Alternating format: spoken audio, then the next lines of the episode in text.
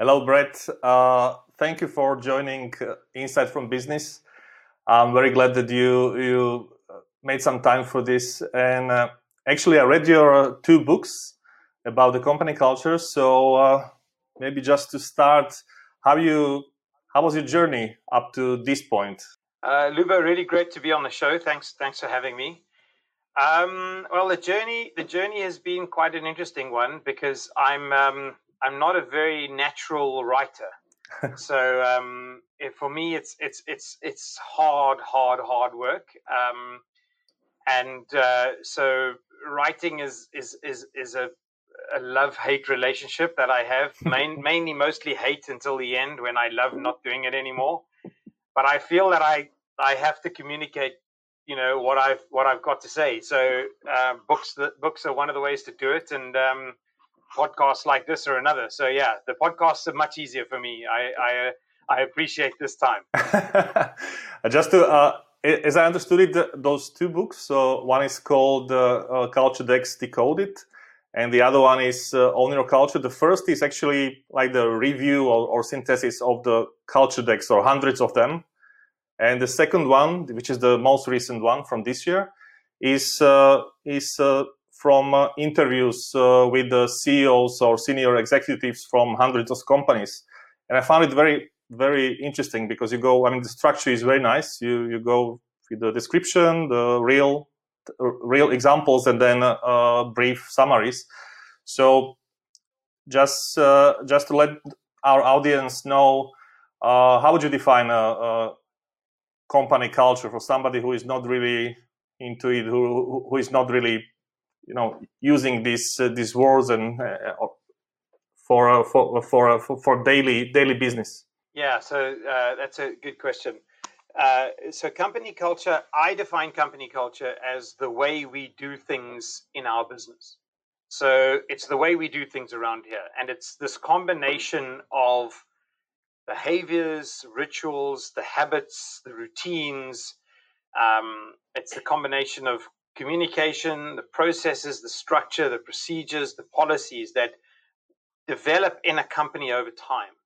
And so culture starts from day one when a business starts, and it essentially develops over time as the company learns about what works.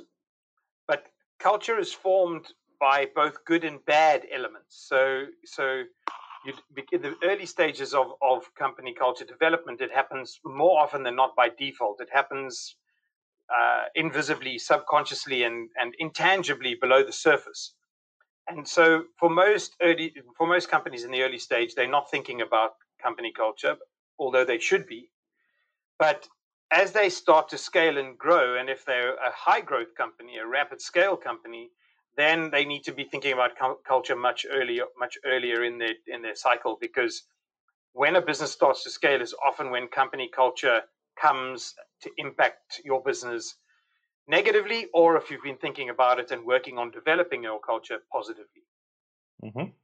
So simply, I mean, every company has uh, has culture uh, already, and uh, I found interesting uh, one concept that you wrote that uh, uh, the culture can be strong or weak, but it's but it's there anyway, and it can be to advantage. It can can be asset or it can be negative aspect of the company. And also, good idea which I, uh, I like a lot is that I mean the co- company culture doesn't guarantee the success, right? But the most successful companies have strong culture. So can you can you tell us a bit more about this? Yeah, so if you look at if you look at companies like Airbnb or Netflix or Amazon or Google or Facebook, these companies that have scaled to different levels, Amazon, um, Apple, they they they've they've been very they've had a they've had a culture from the beginning. In the case of maybe Apple, it was less defined because Steve Jobs was such a mercurial individual. But you get very rare cases of Steve Jobs that mercurial and that brilliant. In most other companies, the leadership realized that they this is a business asset, as you said, or it's a liability. And if we don't define it and take control of it and get ahead of it and manage it, it will turn into a liability.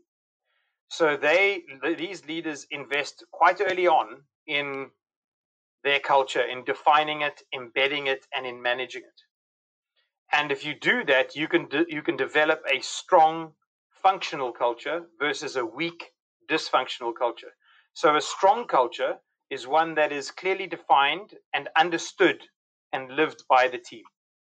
And it's not it's it's it's it's deliberate. They understand what the values are, what the mission is, what the vision is, and it becomes a habit to operate in this way.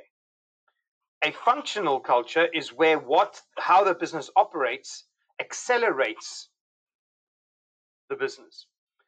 It sounds a little bit weird, but an, an example of the opposite is if your business is full of politics mm-hmm. and backstabbing as a way we work, then it decelerates your business. If your business requires people to hoard information and create silos out of information, that decelerates your business. But if your business is about transparency, trust, openness, information sharing, feedback, that accelerates your business. So essentially, it's about strength and functionality. How, how, how, how functional is your culture versus weakness where people don't know what your culture is? It's not clearly defined. They're guessing all the time. And dysfunctional where it is detrimental to your business. All right. The one thing that, that, that um, most leaders don't understand is company company culture is the one sustainable competitive advantage that you as a CEO or a leader have complete control over. Your competitors cannot impact your culture. Only you or your leadership team or the new people you hire into your business can impact your culture. Yeah, right. And uh, I mean, from your experience uh, from talking to hundreds of uh, of businessmen or people from business uh, uh, what's the what are the biggest risk if somebody is not caring about company culture so the the biggest risk is that you'll hire people so essentially what happens in the early stages of a business is you you hire people that are what would typically happen you would hire people that are like you and that are from your network or close network. And so you have a sense about these people. But once you get to 20, 25, 30, 40, then there is a risk that you start hiring people different to you because you're not always in a position to be in, heavily involved in the hiring process like you were when there were five or 10 of you. Also, in the good old days, um, a year ago or so, we worked in an office. and in that office, we relied on the office and the osmosis that happened in the office to create and maintain our culture. Now, all of those things that we relied on are gone, um, or mostly gone, because people are working in their homes and the office, the, the value add of an office is not there. So, so this is the risk. The risk is you will hire people who will not have the same values as you and the original founders of your business. Mm-hmm. Right, thank you. And uh, uh, from uh, uh, how do you consider what's the what's the stage of the of the companies? Like uh, what percentage or how many of them are, are really implementing uh, some elements of company culture? Yeah, so this is actually this this was a surprise when I started um, interviewing people for this book. I would be I, you know, I go to my friends, I go to my network and say, I'm looking to interview people for my book. Um, who do you suggest? And they'd say, go and speak to Jack. Jack's building a great culture. And I'd go to Jack and I'd say, okay, Jack, I've got six layers of the onion of culture that I want to talk to you about. And so let's talk about your values and your mission and your vision. Okay. Let's talk about how, what you do to embed those values and then let's talk about how deliberate you are. And as soon as you got, I got to the second layer or the third layer where they were being deliberate about their culture, Jack or whoever would say to me, "No, no, no, we've got, you know, we've got these values, but but we just rely on things to happen in the company." And things happen really well. Let me tell you about this, and let me tell you about that. But the, in my the purpose of my book was really to get into the layers of the onion of company culture. In other words, what what are your values, mission, and vision? How, how, what do, what do your values mean to the business? How do you embed them into the leadership level? How do you bed them into the functional level? How do you bed them into the process level? How do you manage them? How do you evaluate them over time? These layers of the onion. And as soon as I got into the deeper layers of the onion, the leadership would say, or the CEO would say, "Yeah, we're not, we're not doing that." So I actually had to speak to over 500 companies to be able to interview just over 50. So it's one out of every 10 companies has done an okay or a good job of defining and embedding, managing their culture. 10%, 90% on have not. Hmm. So it's a huge uh, opportunity for many companies to improve on this, on that, right? massive, massive, uh, and and and actually, COVID has made it, so. What used to happen is company culture would be a nice to have. Okay, if we've got time, sometime in the future, we will work on our company culture. Right. We don't really know what to do, but that's what we will do. Now, if you aren't working on your company culture every day, your company culture is degrading every day because people are relying on the office, that feeling that we had in the office, that experience that we had in the office, which is going, it's gone. We and and most of the leaders I speak to are thinking, but we'll we'll be able to go back to it, won't we? Uh-uh. It's it, you'll have some of it again, maybe in a hybrid environment where you and your team might meet once a week, or you have maybe maybe different teams meeting at different times during the week. But it will never be the same again, and this is what leaders don't understand. Work has changed irrevocably, and we're not going back. And your culture has to adapt really quickly. And uh, if uh, if somebody uh, should understand how such a process or, or program uh, you are uh, helping companies, how it can uh, look, can you give us some example in terms of timing and resources, or, or who is involved? who are the participants of such a program? Yeah, so so I I run a three stage program. Okay. Um, define, embed, and manage. And then this can take anywhere from three months to at least a year. It really depends on what the company wants to achieve and what they can do themselves, what they have done already, etc., etc., etc. So most m- most of my clients will be will be, be will I will work with beyond three months because they want a little bit more. They want a little bit more on the embedding, a little bit more on the management side. But I've but some of my clients I've worked with, you know, it's a three month period, and this is what we deliver. And essentially, if it's the if it's a um, if it's let's say it's a it's a three month or longer period, what we'll start doing is we'll we'll we'll I'll ha- I'll first have to speak to the CEO. So if the CEO likes what I do or the HR manager likes what I do, I still have to speak to the CEO because I am going to change certain things, the way the CEO communicates about the company and company culture, we will agree to change. So we're going to now start talking about the vision and mission more. We're going to start talking about the values and how they are being delivered and lived in the company. We're going to start recognizing that more and rewarding that more. And so the CEO and I have to be on a one to one level where we understand one another.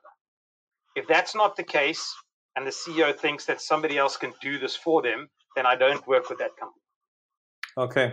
What and and then what I will do is I will work with I so I built some software to to manage this process for distributed teams. And I started building the software a year and a half ago because I was approached by remote companies that said we really need to work on our culture. This is critical for us because we don't have the office to rely on. We we, we don't have the osmosis. Can you help us? And I realized that this this this remote opportunity was really big and the way i delivered in person wouldn't work because these people are all remote. Hmm. so i started building some software to run the workshops in a distributed fashion which i facilitate. And so what we would typically do is i would facilitate these workshops. We would define the values the mission and the vision. And then we start to understand what those values mean to the organization and we define expected behaviors against those values, which is another workshop which we use the software for. And so I'm working with six, seven, eight, nine, ten people deliberately. It's sort of like a, a culture squad from the company. And I then will survey the whole company. I do face to face interviews with the leadership team and additional people within the company. So it's quite intense, but it's not, it's intense for me because I'm doing all of a lot of this work. But actually, it's, it's an hour here, an hour there, an hour here from people's time.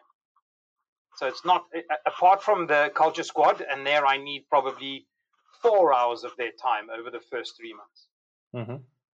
So, so, so, what at the end of the, the three months we have defined and started to embed the culture um, of of the business, and then some some companies will say to me, "Okay, can you work with us to help us embed it further?"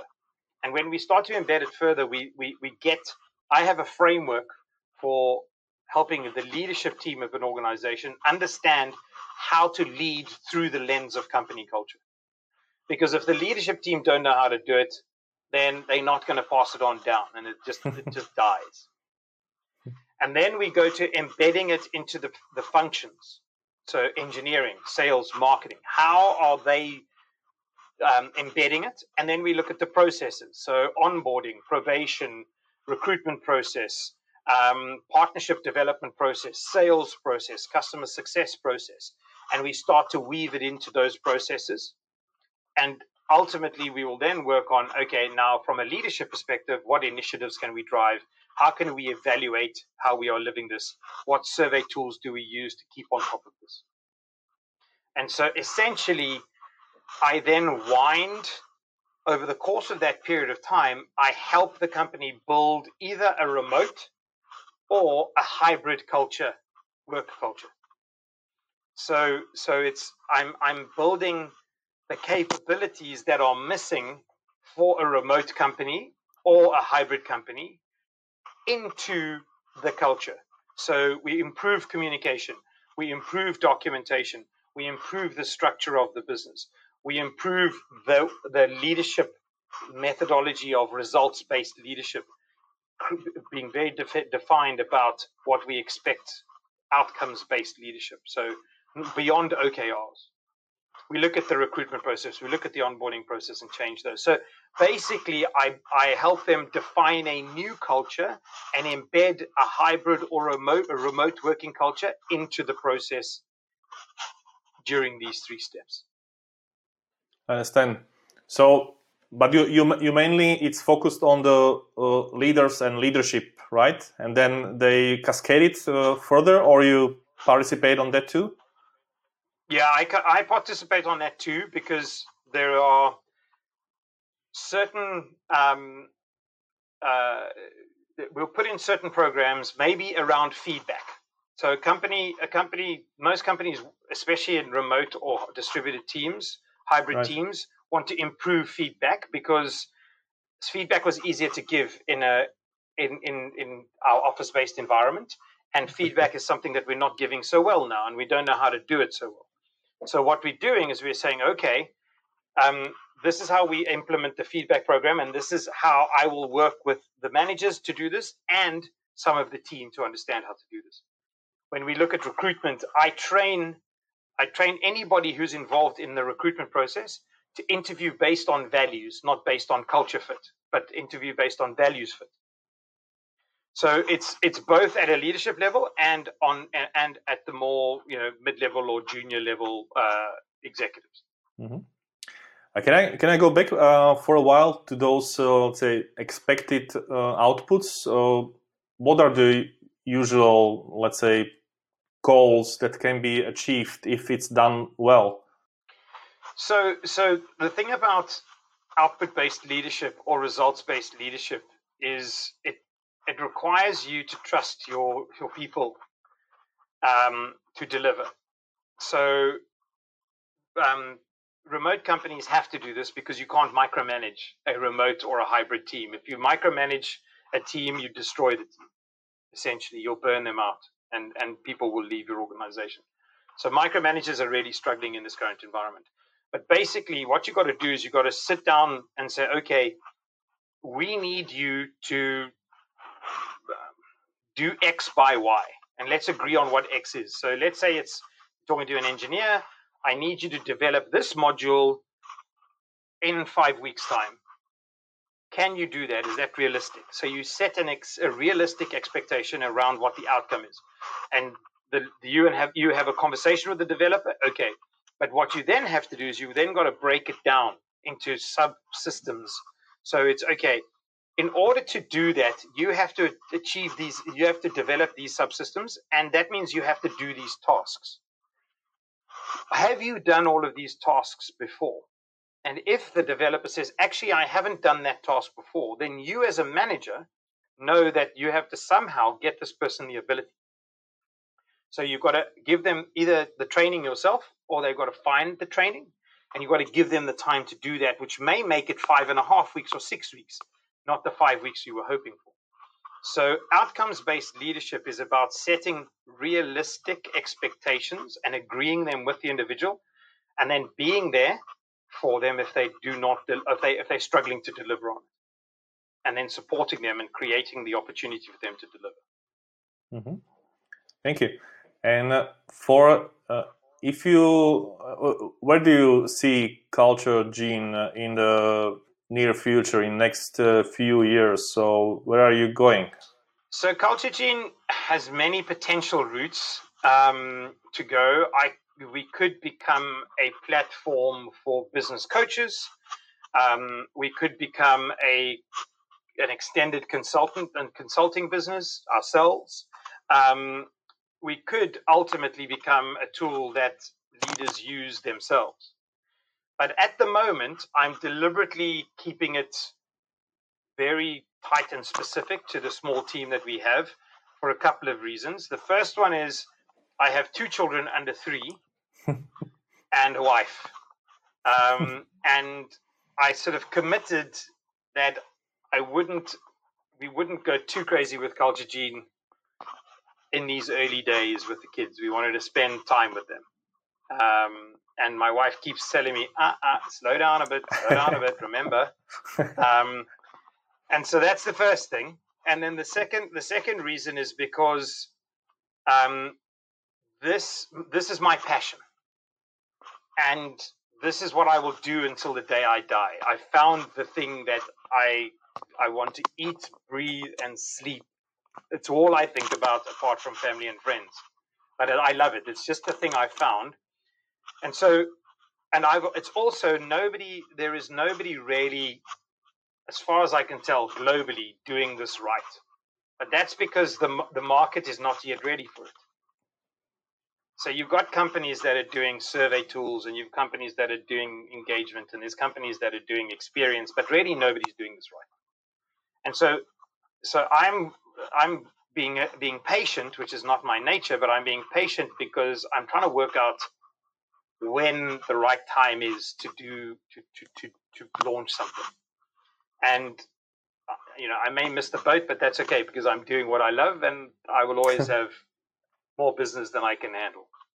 That's for sure. So that's really where we're going. There, we're at a, we're still at that uh, handbrake. The handbrake is on, or the wheels are turning, but the handbrake is on. My brain is working, but the handbrake is on. Uh, that's where we're at. Okay, and uh, um, in terms of uh, uh, we try to discuss uh, stories with our with our guests. if we if you look at the successes and failures, either yours or uh, which you were part you participated, or what you see on your uh, clients uh, or people you you consult. Uh, can we discuss discuss that? Maybe go to successes first. So, what you what do you consider your biggest uh, uh, success or successes, except family and kids?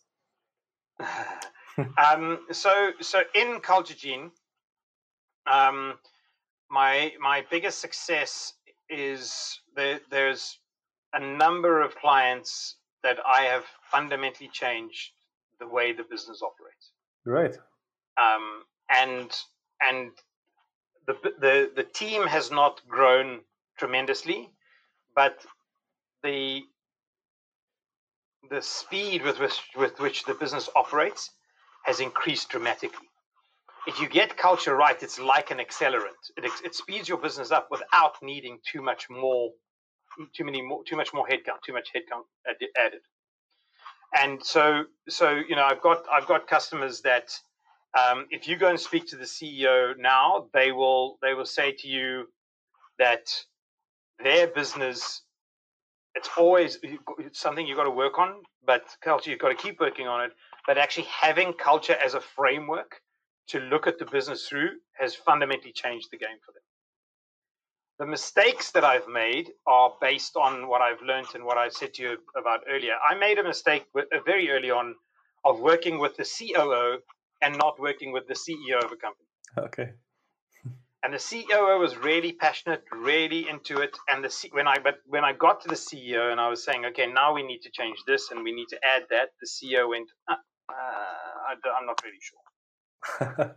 and that was that was so frustrating because actually, um, that, that that CEO now is really struggling with this transition to hybrid because he didn't he didn't take control of it before, and this is now 18 months ago, two years ago almost. Hmm. Um, and his culture would be in a much better place now, and the transition would be still tough but much easier. Mm-hmm. And that's really my biggest mistake and regret. Is is uh, it, but I learned from it, and I will, and I, and I that mistake I, I make some mistakes more than once, but that mistake I'll never make again. Good lesson. Very good lesson. Very good yeah. lesson. And uh, uh, can you mention um, maybe just one or a few uh, examples, some case studies uh, from your book, just to tease your audience? Because I think it's very, very good book. Um, maybe you can use uh, one or two you you like the yeah, most. Yeah. So, so um, the the book the book is is is, is divided into how companies basically do values and mission and vision definition, um, the the the pre work before an interview, um, how to do an interview, the onboarding, the probation, um, brilliant jerks, and how to deal with bad hires, uh, how to deal, how to embed culture, how to deal with diversity and inclusion, and so on. And in each chapter, there are a number of examples of what companies are doing today, or in this case, a couple of months ago, to actually do these things. So it's not a strategic book, it's a much more tactical book of examples of what companies are doing in you know what they've done or how they've learned. And I think one of the one of the, the best examples in the book is around transparency. And there's a there's a CEO named Martin Roerink who was the CEO of Gideon at the time. And transparency was is and was a, a really important value for the company. And he was asked a question by one of his employees. An employee, said, "Martin, you you and the leadership meeting, you and the leadership team meet every Monday. What do you do? What do you talk about at that meeting?" I'm really, you know, I'm just really, I'm just interested to know what you know. What how, how is the meeting structured? And Martin, being being aware, said, actually, do you know what? In his head, he said, I'm actually trying to build a transparent company, but I'm not being transparent at the leadership level. So he invited that person to sit on the leadership team meetings every Monday and write a report hmm. for the entire company. And that for me is a really great example of a leadership of, of a leadership team wanting to do a good thing, part of their behavior was detrimental to, to, to, their, to the culture they're trying to build, and then changing that behavior, changing that so that, so that yes, we are transparent. Yes, we, we are. Another great example from the book is a company called Hotjar, which is a, a fully remote company. Um, they um, they use a really interesting recruitment process. So they've customized the recruitment process to overcome the fact that they they they never meet the candidates face to face and they never did. They were fully remote from the start. And so essentially, what they do is they build a task, um, and the tasks are much more involved than what we would typically think of a task. They get, um, let's say it's for a head of marketing role, they'll get somebody from engineering, marketing, customer satisfaction, and sales into a room and say, which tasks should we design? And they design a quite a complicated task, let's say around the funnel. And so they take the shortlisted candidates and get them, uh, give them this task and say, we want you to complete this task. It's going to take you probably two days of work, two actual days of work. So you've got two weeks to do it in, and you can, you know, you can talk to somebody from sales, you can talk to somebody from engineering, talk to somebody from customer satisfaction, and you can talk to somebody from marketing.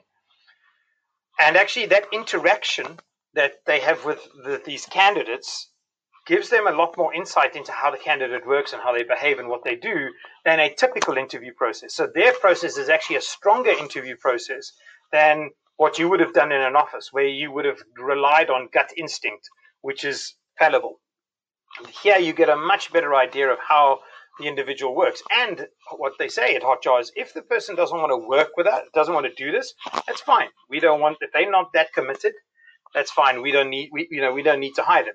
And this is a longer hiring process, and it's it's it's a maybe not as scalable as some other hiring processes, but they they this, the results are clear in terms of turnover of staff, in terms of you know the, the, the way the way these the, the, the new new employees hit the ground running, etc. etc. So yeah, there there are some really great examples in the book of what different companies do in you know in, when it comes to onboarding how remote companies onboard in comparison to how um, typically office-based companies onboard and the different processes that companies use. Um, uh, one more example quickly. There's a, a, a guy, a, Kieran O'Neill. Is, um, he runs a company called Thread, and they use their interview process to work out what the candidate.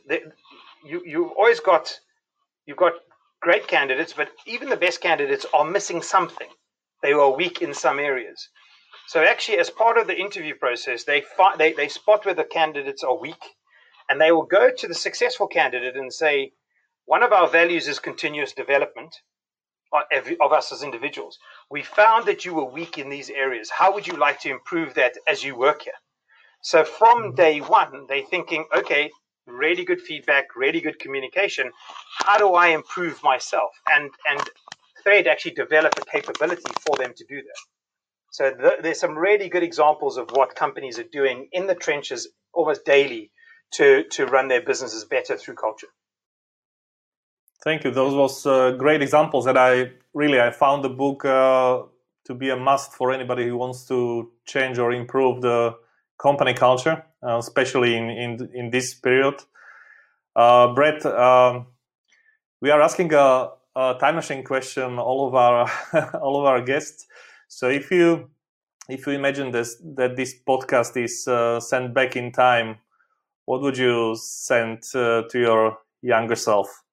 Um, I would say that uh, you're on the right track. Don't worry, because for for a number of years, when I was I ran an executive search business before setting up Culture Gene and I was very frustrated um, in in executive search. I was good at it. Um, I did it for 16 years. If you do something for 16 years, you have to get good at it. Um, I was good at it, but uh, I was frustrated. I, you know, I wanted to do more. I wanted, I wanted to, uh, I wanted to do more than be that, be, be that kind of a service provider. Um, just for me, it wasn't enough, and I was frustrated. And actually, what I learned through executive search allowed me to do what I do now.